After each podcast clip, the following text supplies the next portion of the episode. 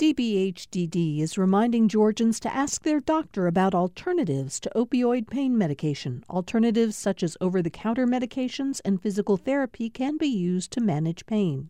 More information at opioidresponse.info.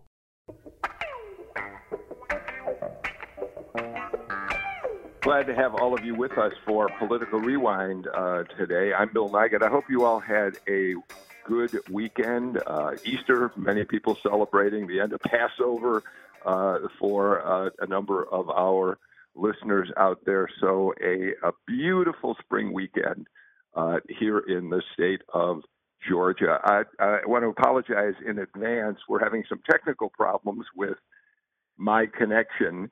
And so I'm talking to you all on the telephone, and I realize the audio quality isn't what we're used to here, but um, I hope you'll bear with me, and we're doing our best to see if we can fix whatever the issue is.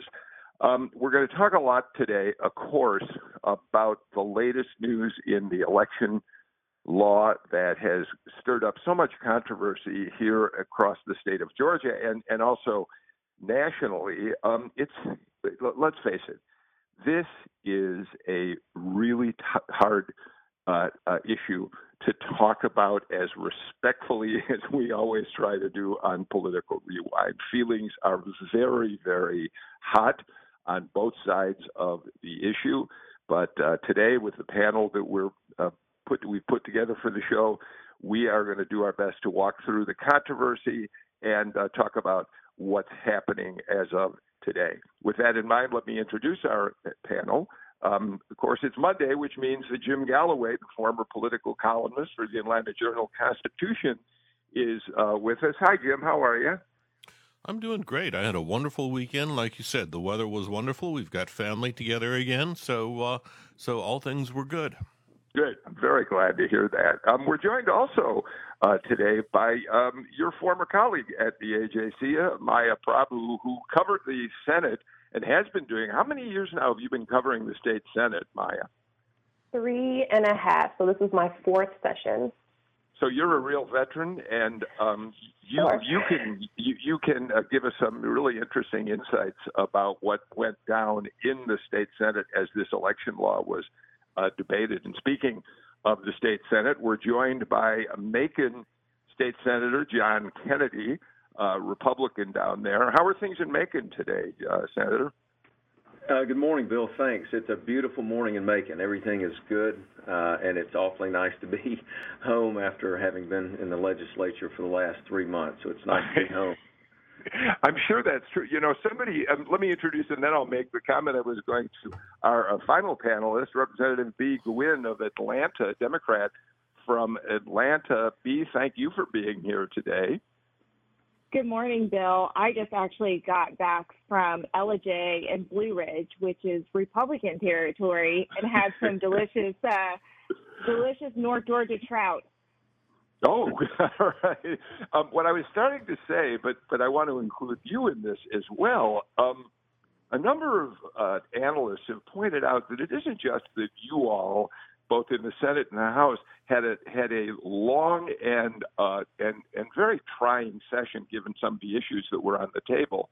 It's that you've been going at this really for more than a year. Go all the way back to the session of 2020, which was interrupted by COVID. You came back into session, went right to an election, came out of the election to the runoffs, and then the 2021 session. So, Bee and John, you're really finally getting a chance, maybe to take a little break. Is that is that fair to say, John? Uh, yes, Bill, it is. Uh, you're, you're, right. 2020 was the year that wouldn't end. Um, and uh, we're glad it's in the rearview mirror for many reasons, not just uh, political and, and otherwise. Um, and so you're right. A lot of the uh, issues and topics of discussion that uh, we ended up with in 2020 led us into 2021 and the issues that we've dealt with while we've been in session uh, for the last three months. So you're right. It, it, feels like it's been about a year and a half uh, continuous uh, legislative session almost. Yeah, right. Um, let's turn and talk a bit about the latest and what's happening with the election law. Um, we, we know that, uh, of course, Major League Baseball on Friday uh, took a drastic step by pulling the All Star game out of Atlanta. Governor Kemp had a quick and harsh reaction uh, to that, as did many Republicans and even some Democrats as well. And we'll talk about that in just a second. But Jim Galloway, I want to start by reading just a paragraph from a piece that Politico put up on its website yesterday. Uh, because I think it tells us a lot about where Georgia stands in the national political dialogue right now. Here's what they say The clash over Senate Bill 202, which is that big, sprawling election bill, is thrusting Georgia back into the national spotlight after a tumultuous year. Ahmaud Arbery, a black man, was killed by white vigilantes. Rayshard Brooks, another black man, shot to death by police. Former President Donald Trump pressured local officials, election officials, to overturn his loss here. Then there was the March shooting, March shooting tar- targeting Asian Americans, and less than two weeks ago, the arrest of a black state legislator protesting the new law under the gold dome of Georgia's Capitol. The fight over the future of elections in Georgia, and some say the soul of the nation, is playing out on multiple fronts, materializing as not only a political, but also a legal battle, a legislative and moral battle as well. And now, as businesses from Coke to Delta condemn, condemn the law, and Republicans threaten to retaliate by zapping their tax bait, debate breaks, it's become a corporate battle too. Jim, that about sums up Georgia in the national spotlight. Right. it almost makes you long for the times when we were considered po- politically irrelevant, doesn't it? I uh, think there's, yeah. Yeah, there, there, there, if if I could start off the, the discussion with just with a, with a few points here. Number one, uh, in, in I think in in in Governor Brian Kemp's Saturday uh, reaction, his uh, press conference, he he pulled together a number of Republicans to to stand behind him.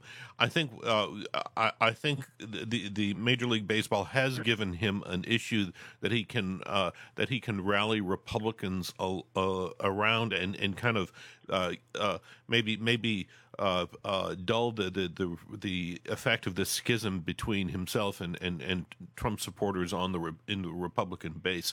But I, I will tell you what, and, and I was I was I was talking to our, our, our friend Michael Thurmond about this over the weekend, and and to me it the most one of the most interesting things about this development is that the uh, uh, Major League Baseball did what it did despite the the the warnings from local Democrats uh, not to go there.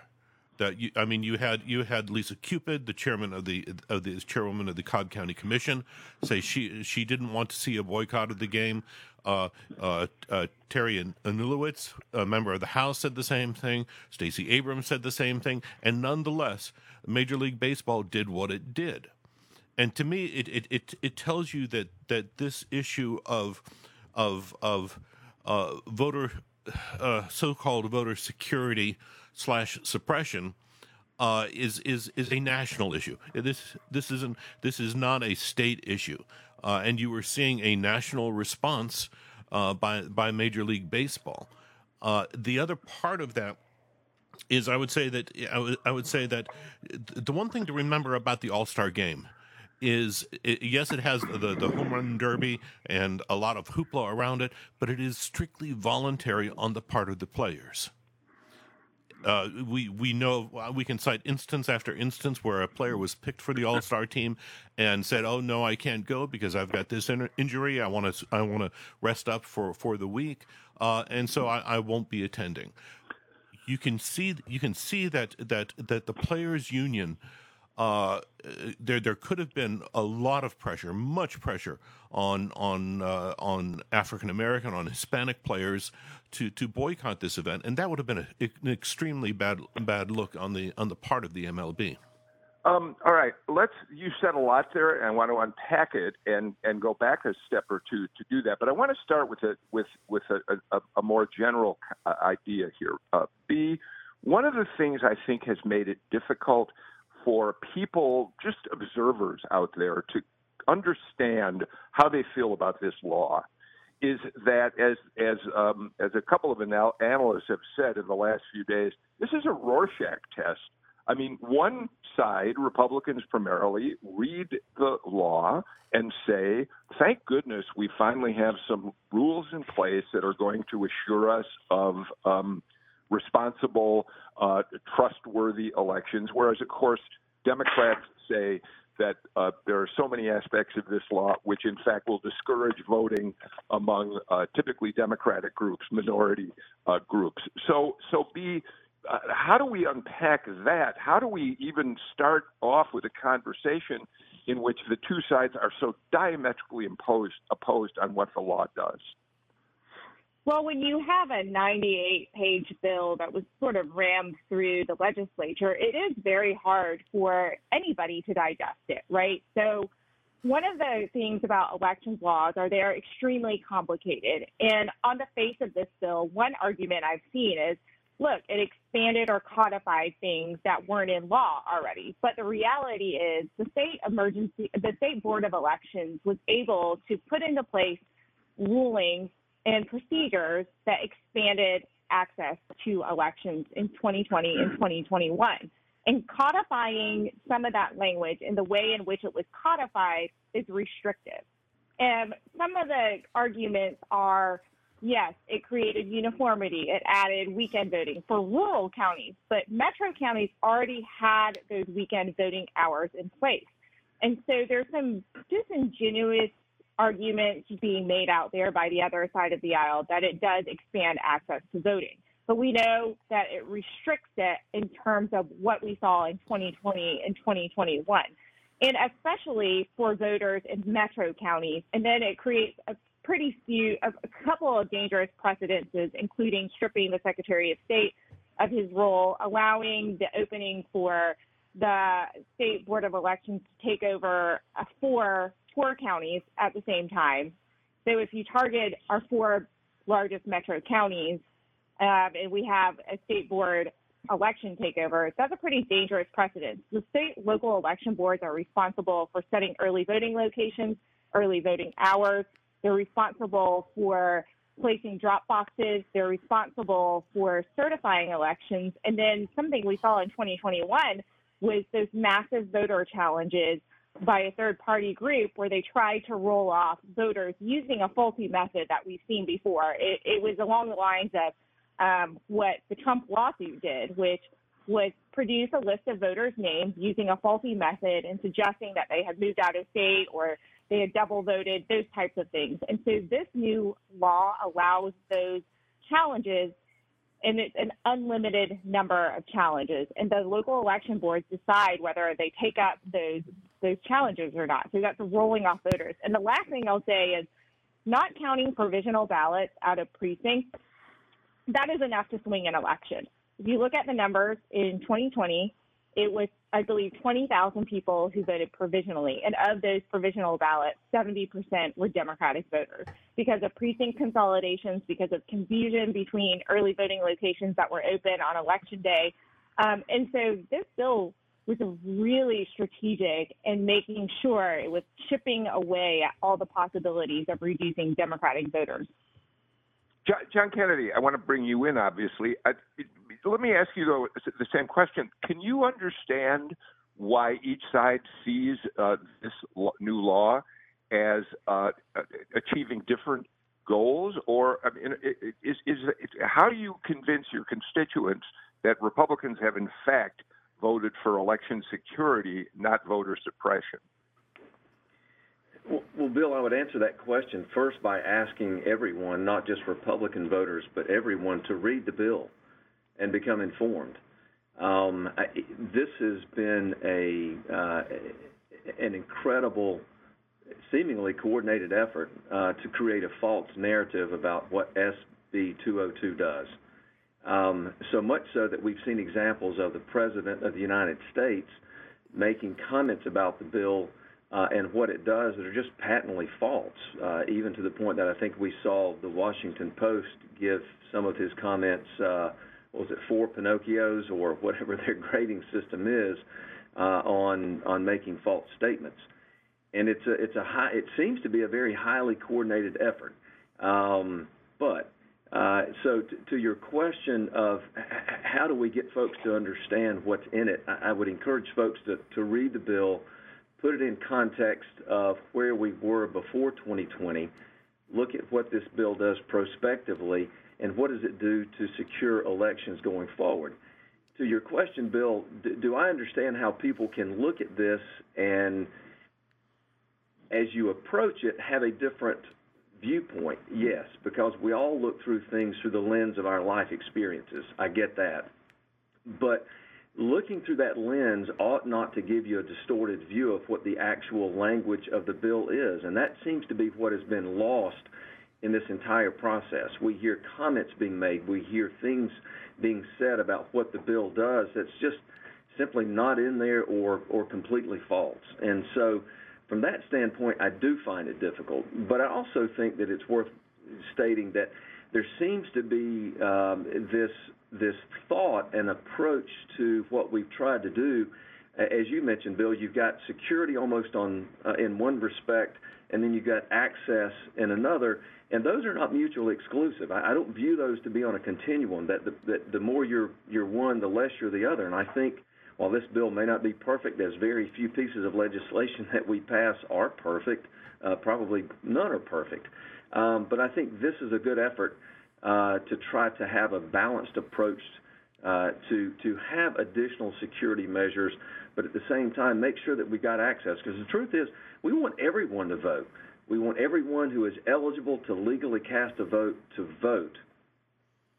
Okay, so here we are not going to be able to take each each uh, uh, uh, point in this law and uh, uh, and talk about it on the show today.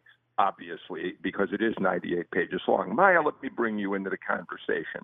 Let's just take a couple of points and talk about how Bee and, and John Kennedy have interpreted them. So here's an example.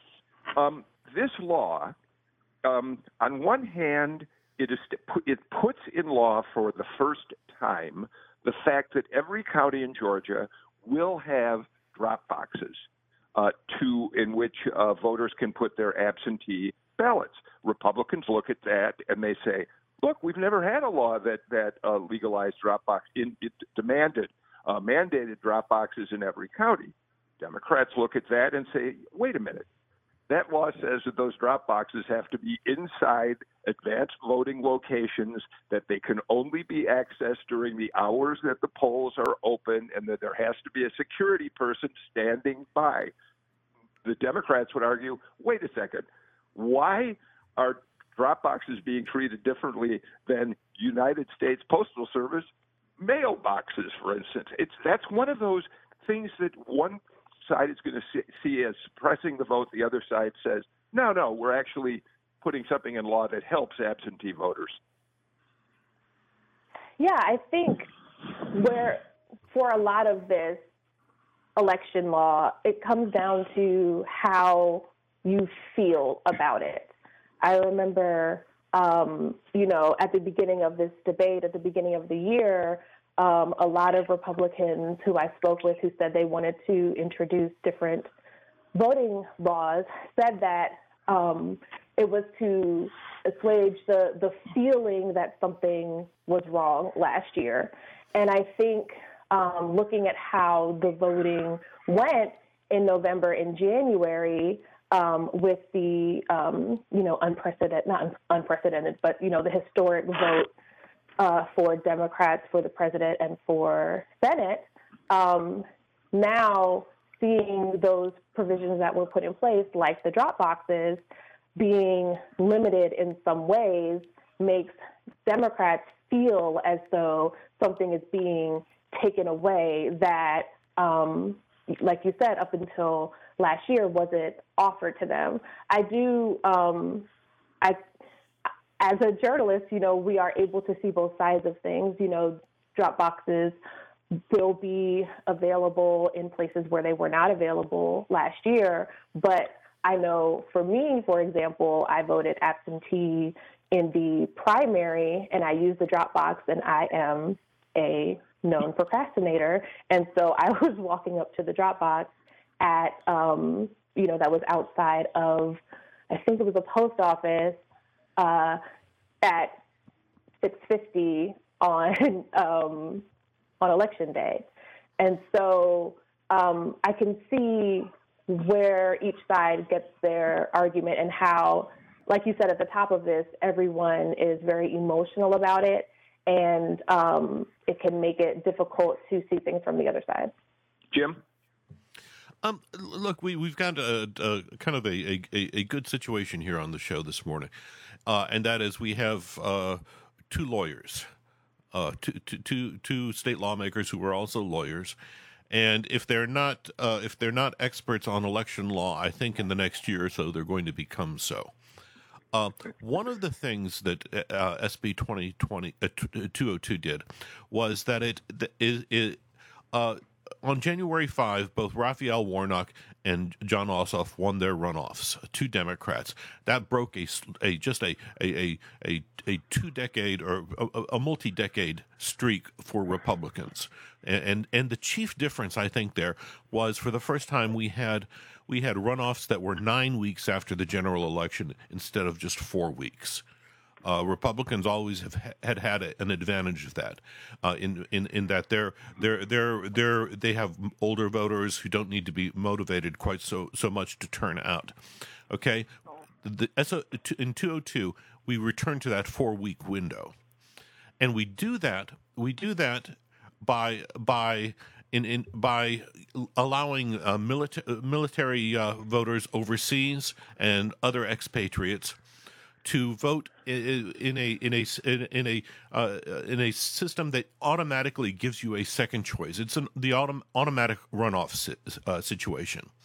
So my question to to to to, to both uh, Bee and John here is: Can you actually treat one set of voters so differently than the mass of other voters? Uh, is is that something that's going to hold up in court? Because every all other voters will be will be will be forced to turn out again uh, on on say the first Tuesday in December, uh, rather than rather than uh, the, be given a multiple choice ballot, if you will. Bee. I want to. Um, I do want to respond to something that Senator Kennedy brought up earlier. The idea that this is a coordinated effort by Democrats with our messaging around whether this bill is good for voters or not. And the thing that I really think is critical to think about is it was a coordinated campaign on behalf of Republicans in every state and with the former president to sow those seeds of doubt early on as it relates to elections. So in 2020, we were sitting in committee meetings hearing from people that absentee ballot voting would open the door for voter fraud, yet no evidence has been produced from that very beginning, before the results of the primary, before the results of the general election. That was the messaging that was coordinated across the board, and no evidence to back that messaging up. It was very coordinated in the sense that Republicans felt they needed to sow seeds of doubt as it pertains to the election in case the president lost. And that would lend itself to the challenges that we saw, as well as the insurrection on January 6th. So that is where the coordinated piece goes. And that is why we're seeing every almost every single state introduce restrictive laws. It's not a coincidence. So I think it's critically important to talk about that piece. And if you look at the bill, Senate Bill 202, it does include some of those efforts, including that conservative groups that came to the local election boards trying to disqualify voters at the last minute in 2021. To me, that's the coordination that's going on. And that led to so many voters believing that there was some sort of fraud or the election wasn't free and fair. And in talking to some of my colleagues at the state house and on the Senate side, election laws are very complex. It is really hard for anyone to understand unless you're immersed in it. I've done hundreds of hours of voter protection, poll watching, ballot curing. And so that has given me some insight that some of my colleagues don't have around election laws, as well as working with the CAB elections board to make sure that we were properly prepared for November and January 2021, because we weren't in June. A lot of election boards were not prepared to handle a pandemic. And in those conversations, people have asked me, sitting lawmakers have asked me questions like, well, are absentee ballots and mail-in ballots the same thing or are they different? No, they're the same. I mean, that's the lack of understanding. Have you ever cured a ballot before? No, I've never cured a ballot before. Have you ever poll monitored before? No, I've never poll monitored before. In fact, two of my Republican colleagues told me after all of these things that happened, they decided they were going to go poll watch in Fulton County on January 6th. And they said to me, Those were extremely smooth operations. Nothing went wrong. We were very impressed by how Fulton handled the elections. And so I do think that that is important to say because the understanding of elections is very different for different people in the General Assembly. And so making assertions without understanding exactly how election laws are made and how they impact people is just going to look a lot different for everybody. Uh, John Kennedy, I want we have to get to a break, but I want to give you an opportunity uh, at, at, before we do that to uh, to respond to, to, comment on what you're hearing. Um, but let me put it in a context for you. Um, we had essentially three counts of the Georgia vote uh, after November when uh, the former president insisted over and over again that the, the election here was a fraud. And uh, there was no indication whatsoever. The results kept turning out to be just about the same. And, and so one of the concerns, and maybe underlying all of the questioning about this new law, is the simple matter that we don't understand why there was a need to make these dramatic changes when the election, certainly in November, seemed to, and, and in January, seemed to unfold uh, in a perfectly reasonable way. Senator? Uh, fair question, Bill, and I guess I would take issue with the question in this regard. I, I don't think these are dramatic changes that have been made, and maybe that's maybe for a, a part later in the show or another discussion, and that's inherently in part of what we're talking about. Um, but I think, Bill, if you would also look at, and also to the representative's point about this coordinated effort, those talking points and, and the narrative about a rigged election or or uh, an analysis of problems that followed that really came out of the president's camp. If you think about the leaders of Georgia, you didn't really hear that. You certainly didn't hear the Secretary of State saying that. You didn't hear the governor saying that. Now, so I, I think it's a fair point to say you've got two sources of information on that particular issue, and I think they were different narratives. Um, secondly, just because uh, even if you assume that we had a great election, uh, it doesn't mean that we ought not to look at our laws on an occasional basis to see what sort of improvements we can make. Can we make improvements with regard to security? Can we make improvements with regard to access? And so both of those, I think, are something that we ought to be working on from time to time as uh, society changes, as Georgia grows, as we come up with better ways for to make it easier for people to vote, but at the same time making sure that we catch those that ought not be legally voting or, or can't legally vote, uh, that those are properly excluded.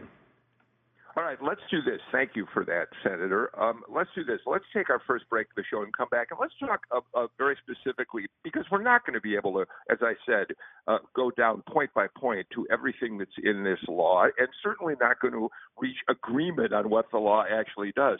So when we come back, let's talk about the news of, the, of Major League Baseball and some of the corporations that have now condemned the law, and talk about the political consequences that might follow. You're listening to Political Rewind. Thanks for listening to Political Rewind. If you like this show, you'll also like Georgia Today. It's a daily podcast from GPB News, bringing you compelling stories and in depth reporting that you won't hear anywhere else. Join me, Peter Biello, for this quick and convenient way to get the best of GPB News' extensive coverage of the topics that matter to you, delivered directly to your device every weekday afternoon.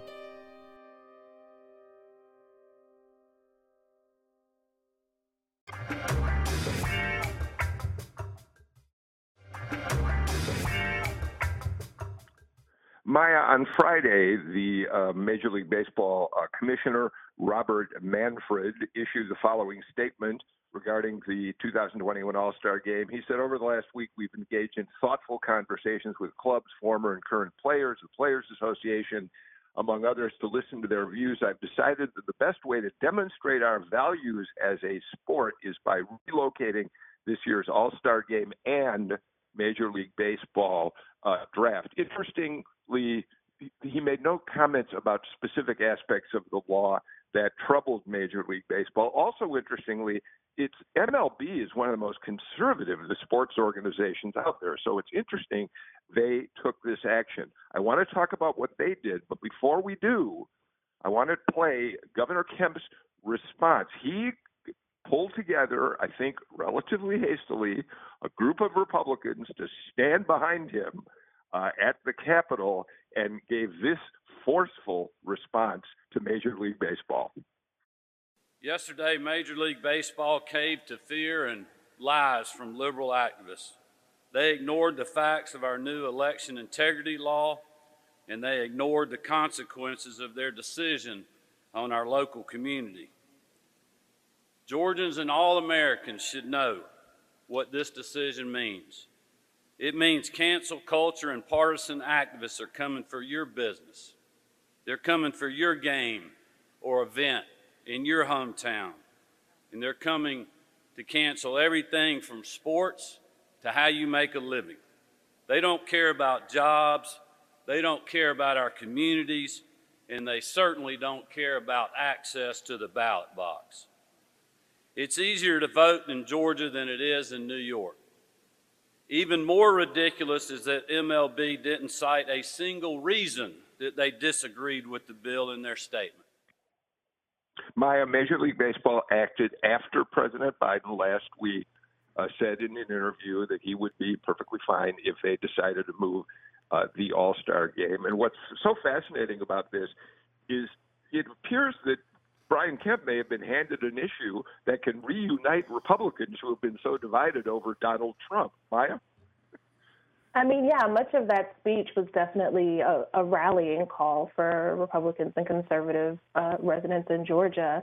Um, it it is, you know, I saw the uh, response on Twitter. You know, people were saying, you know, this this just just just guaranteed um, Brian Kemp will win the governor's race next year. You know, this is the the rallying call that that we needed to to unite Republicans um, as we head into 2022 elections. Um, you know, like you mentioned, it, it's interesting that uh, Major League Baseball acted in the way that it did.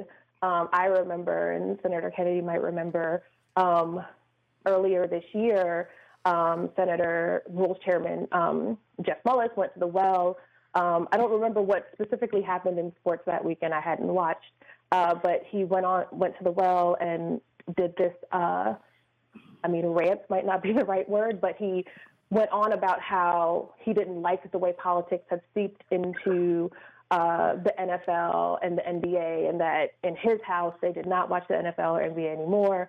But he appreciated the fact that baseball had stayed out of politics and that you know baseball was the only sport he was watching in his house. And so, you know, to go from that a few months ago to having uh, baseball move the All Star game, um, I I personally was very surprised uh, by the move. But in in thinking about it, uh, you have to remember last summer when there were all of these rallying calls around um, the movement for, for racial and social justice. And like Jim said earlier, many of these, uh, the players on these teams are people of color, black people, Hispanic people, people of color. Um, and, and their commentary about the need for racial and social justice to come and face uh, this national pressure um, to respond and to do something um, it would have looked like everything that they said last year was kind of lip service. So it, it was interesting to, to watch it all play out and then also at the same time give Brian Kemp this issue for conservative voters to rally behind. John Kennedy, the Major League Baseball decision was really uh, a, a moment of some high drama in terms of pulling the All Star game, but it follows Delta Airlines uh, uh, stepping out and saying they oppose uh, this law, having said nothing uh, before that. Other Georgia corporations uh, uh, now commenting on it. The Coca-Cola company now commenting on it. Um, it, it, it does seem like Republicans in the state, John Kennedy, are behind the eight ball in terms of the uh, a campaign now uh, to condemn Georgia for passing this law.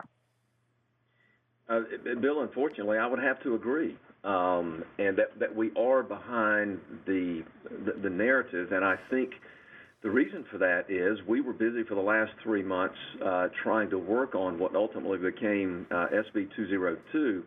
Um, and and at the same time, I think there was a very carefully calculated uh, design to come up with a narrative that, regardless of what the bill we would pass would ultimately be, uh, it was going to be uh, cast as uh, oppressive.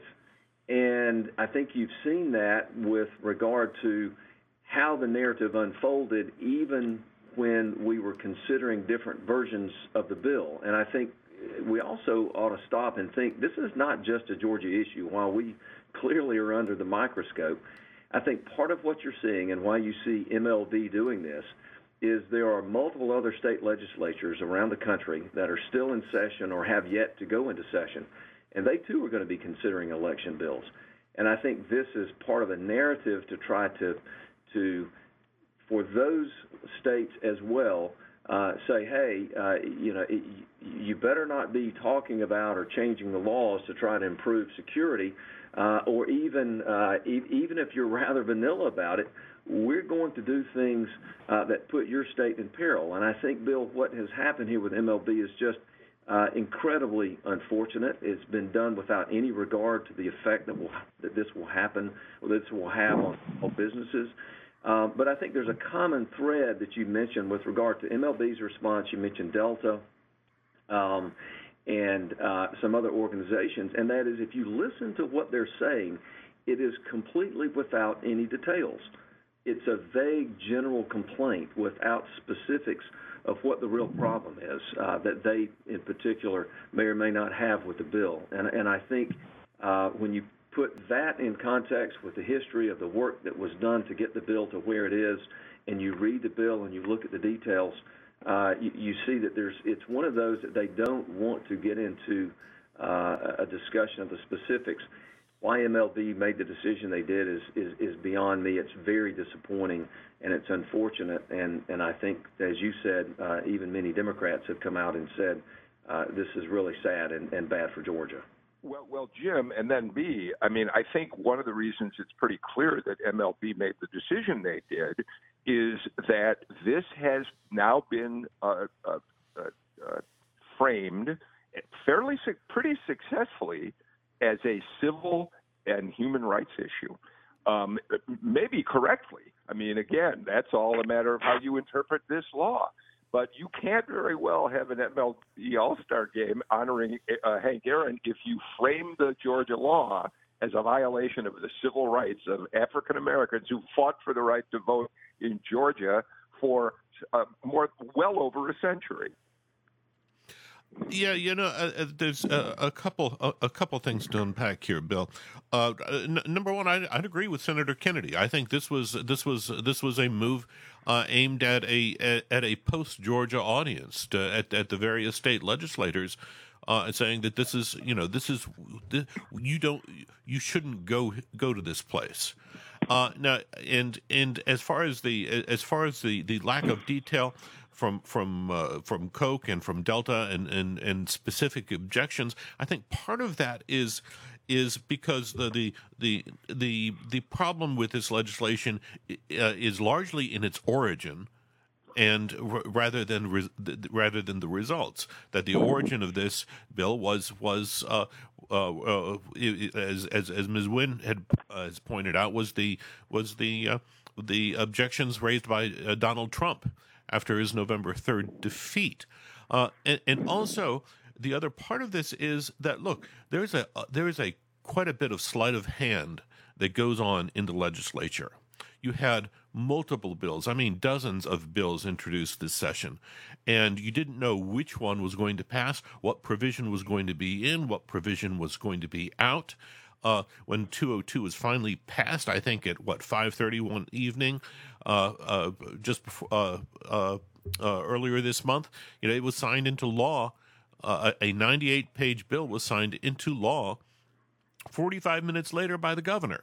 Know, it's this is it wasn't a situation where where where where where corporations knew what was going what was going into that bill. It's something that they had to kind of evaluate.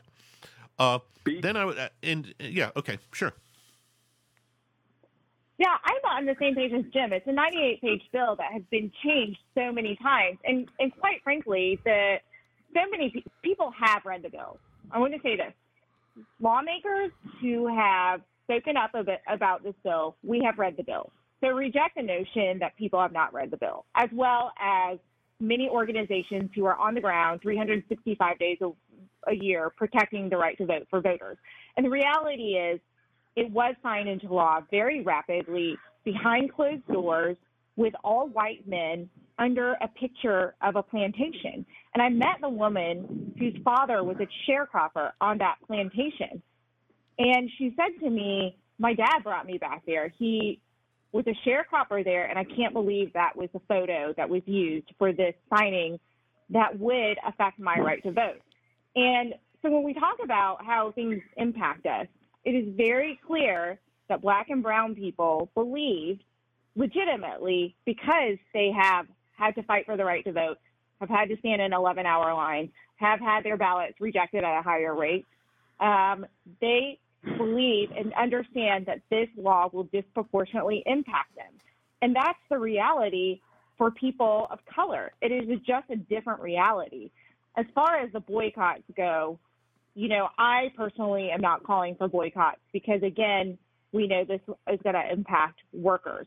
But I do understand and recognize the importance of corporate responsibility and the way that that has changed over time. And if we think about the civil rights movement, Coca Cola did have to step in um, to allow that dinner to be held in Atlanta to honor MLK. And when corporations last summer started issuing statements of diversion and, and diversity and inclusion um, surrounding the Black Lives Matter movement, we do want to see them put their money where their mouth is. But putting their money where their mouth is looks differently, I think, for some of us. Instead of boycott and taking events out of Georgia, um, which we knew would probably happen. We saw that with bills in the past, with RFRA, for example. If you pass this discriminatory RFRA bill, businesses are going to pull out.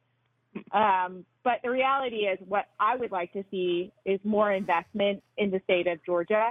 Don't leave us. Invest in our infrastructure. Do what you can to make sure that if this law stays in place, there are four lawsuits right now, that voters are still going to be able to access the poll and access them easily. All right, I, I've got to get to our final break, and I really want to look at a couple of other issues on the show today. But before I do, John Kennedy, I do want to close this conversation, which will continue in the days ahead, obviously, with our panels uh, about the election law, with Nate Cohn's uh, piece in the New York Times. Nate, Nate Cohn being one of the great data crunchers in uh, journalism. Uh, and he says this uh, Senator Kennedy, there's essentially no evidence that the vast expansion of no excuse absentee mail voting, in which anyone can apply for a mail absentee uh, ballot, has any discernible had any discernible effect on turnout in 2020, which is what Alan Abramowitz has been saying on our show. Nate Cohn says that turnout has increased by maybe 2% with no discernible advantage in the 2020 election, uh, for Republicans or Democrats. And uh, he goes on to say that a study at Stanford found that no excuse mail voting might have increased turnout by 0.02% in the 2020 election. All of that suggests, Senator, that the storm of controversy created by this law uh, may, in fact, end up having almost no effect on the 2022 election outcomes. Bill, I think there's there's a lot that you put in there, and to unpack it a little bit, I, I, I would agree. It, it, sort of calls into question why this this reaction that we've seen with regard to these changes, which are quite frankly very minor and quite and, and also address some of the issues that I think most objective observers realize that we have with absentee ballots. I mean, if, if you look at the, the core issue of when one goes to vote in person, there's two things in essence that you have to prove. That number one, you are who you say you are, and that number two, you're voting in a way that is not being influenced by or directed by someone else. Both of those are absent with an absentee ballot. And so the, the system we had with regard to um, uh, signature verification was based on a, an effort to try to make it secure, but it was not a good process. And so what we've gone to is a way that makes it more identifiable and and and increases the likelihood that the person who's sending in the ballot is in fact that person. Okay, um, we're going to get to a break, uh, and when we come back, we'll have a little time to talk about a couple other issues. At a time when information continues to come at us faster and faster, sometimes you need to hit pause and rewind. NPR's Throughline takes you back in time to the source of the news stories filling your feed. Find NPR's Throughline wherever you get your podcasts here on Political Rewind.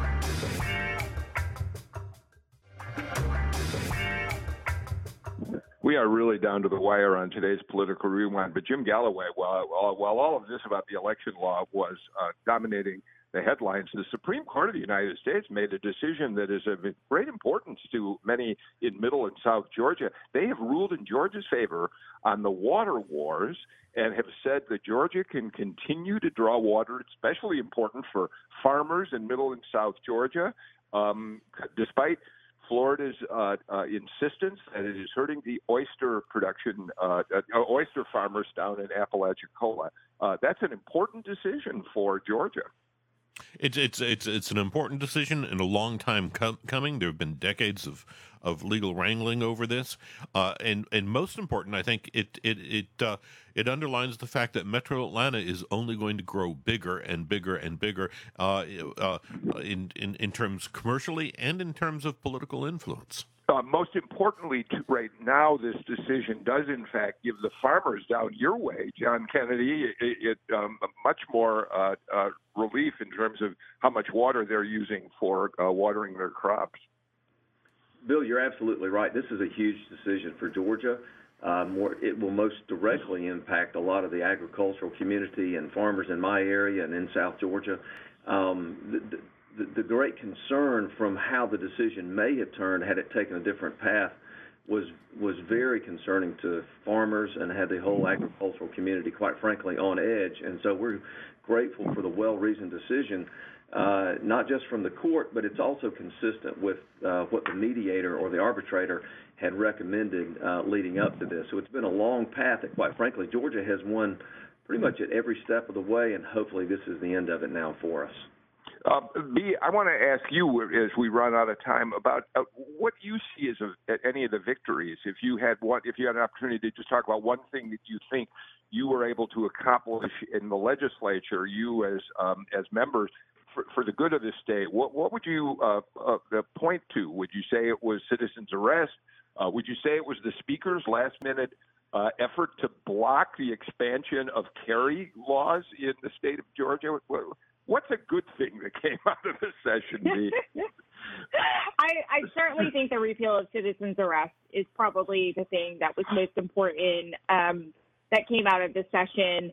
I remember last year, Jim, um, we had we headed out of town um, to the mountains and came back early because of the shooting of Rayshard Brooks, and it was, you know, during the height of Black Lives Matter protests over the summer, and, you know, that continued to carry on. And one of the things that I worked on last year when we came back into session, um, I sat down with Representative Ebstration, Marissa Dodson from Southern Center for Human Rights, and Georgia NAACP, and said, how can we get this repealed?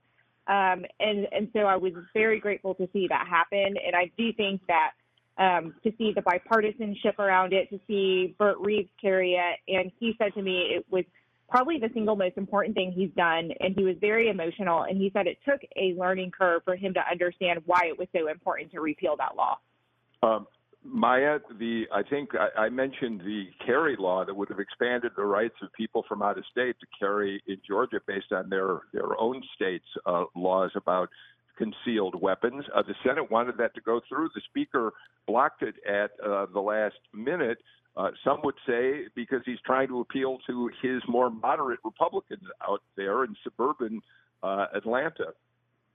Yeah, I think um, there's you know, one thing that the speaker is very good at it is at protecting his majority in the chamber. He works very hard to do that, and he lets Metro Atlanta Republicans um, carry legislation like citizens arrest, like hate hate crimes that bolster their um, support on, with more moderate voters.